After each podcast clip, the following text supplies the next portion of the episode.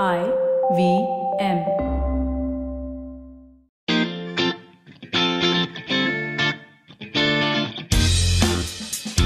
Do you remember the Arabic accented English that warmly welcomes you just as you're landing in the UAE, enticing you with an image of rich food, fancy real estate, and of course, oil?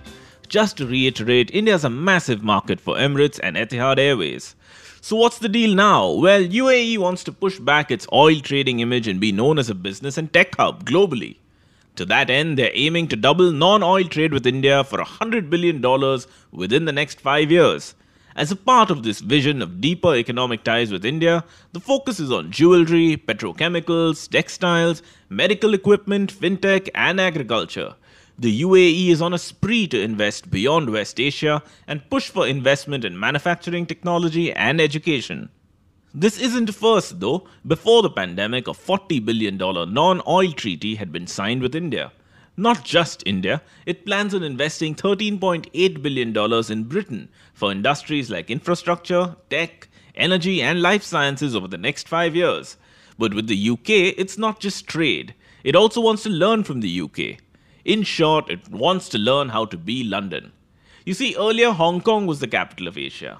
All headquarters were in Hong Kong, the continent's wealth was in Hong Kong, but Hong Kong isn't exactly independent anymore.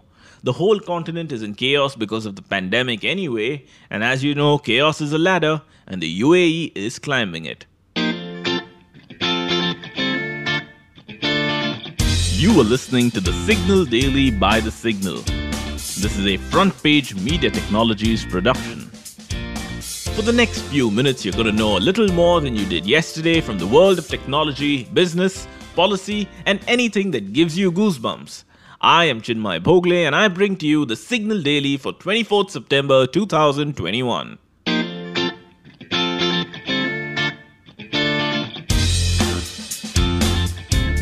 Amazon goes one notch higher with tech for dressing rooms in its departmental store. Yup, the internet company and e commerce platform is set to push for a more engaging shopping experience with its departmental stores. It's reinventing shopping for Americans wanting to promote its in house brands or private labels. If you, like me, are a fan of Amazon Basics, well, you've likely found the right store. We think it's a smart plan. Largely because online shoppers don't really care all that much about brands. At least the ones buying Amazon's t shirts, jeans, and a variety of other things and I'll personalize this for you a little. I'm brand conscious when it comes to high end stuff, but if I just want t shirts to wear at home, sleep in, or go to the gym in, I just want comfortable stuff that's not gonna burn a hole in my pocket. The fact that Amazon delivers it right to your door in the middle of a pandemic is a plus, and it just plays on my laziness, so I suspect I'll be contributing to Mr. Bezos' net worth for a while longer. So, how exactly is Amazon going to do it? Let's break it down for you. Let's begin with a Wall Street Journal story that revealed that the company was testing QR codes. So essentially, you get in, you scan whatever you want using an app, and someone will help you with the trial clothes.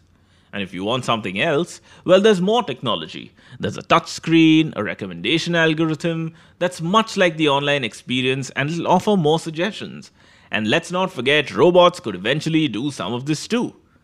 The Wall Street Journal report says that the outlets will debut in 2022 in San Francisco and Columbus, Ohio. My colleague and co-founder at The Signal, Venkat Ananth, takes us through Amazon's tech trajectory. Venkat, is Amazon also going to become the world's largest fashion outlet? Is this why Jeff Bezos has been lifting? If this was a video, by the way, we'd have shown you the swole Jeff Bezos meme. I mean, I don't know if you've seen it with the black t-shirt and the sunglasses. It, trust me, it's a sight. You should Google it. It's a sight when you compare it to his previous avatar. But on a serious note, what exactly is happening, Venkat?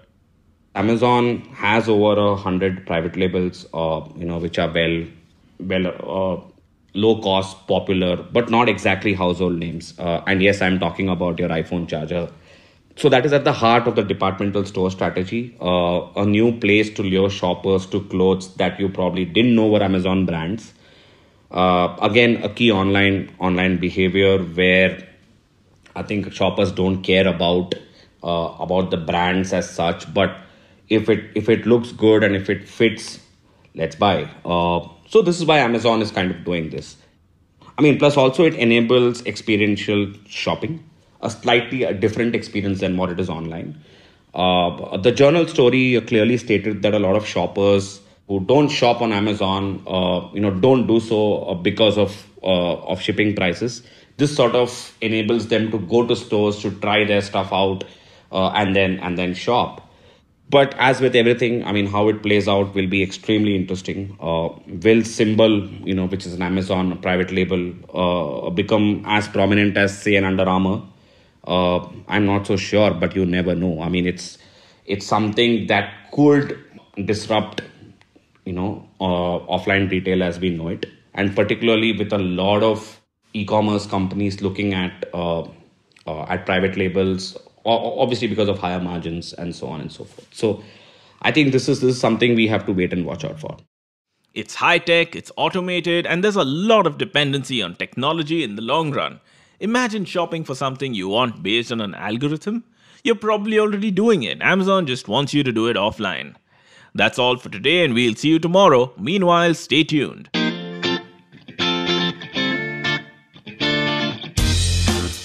This episode was produced by Priyanka Ganwani and researched by Manaswini Tripathi. You can catch this podcast daily on Spotify, Google Podcasts, or wherever you get your podcasts from. We are the signal.co on Instagram, Twitter, and LinkedIn.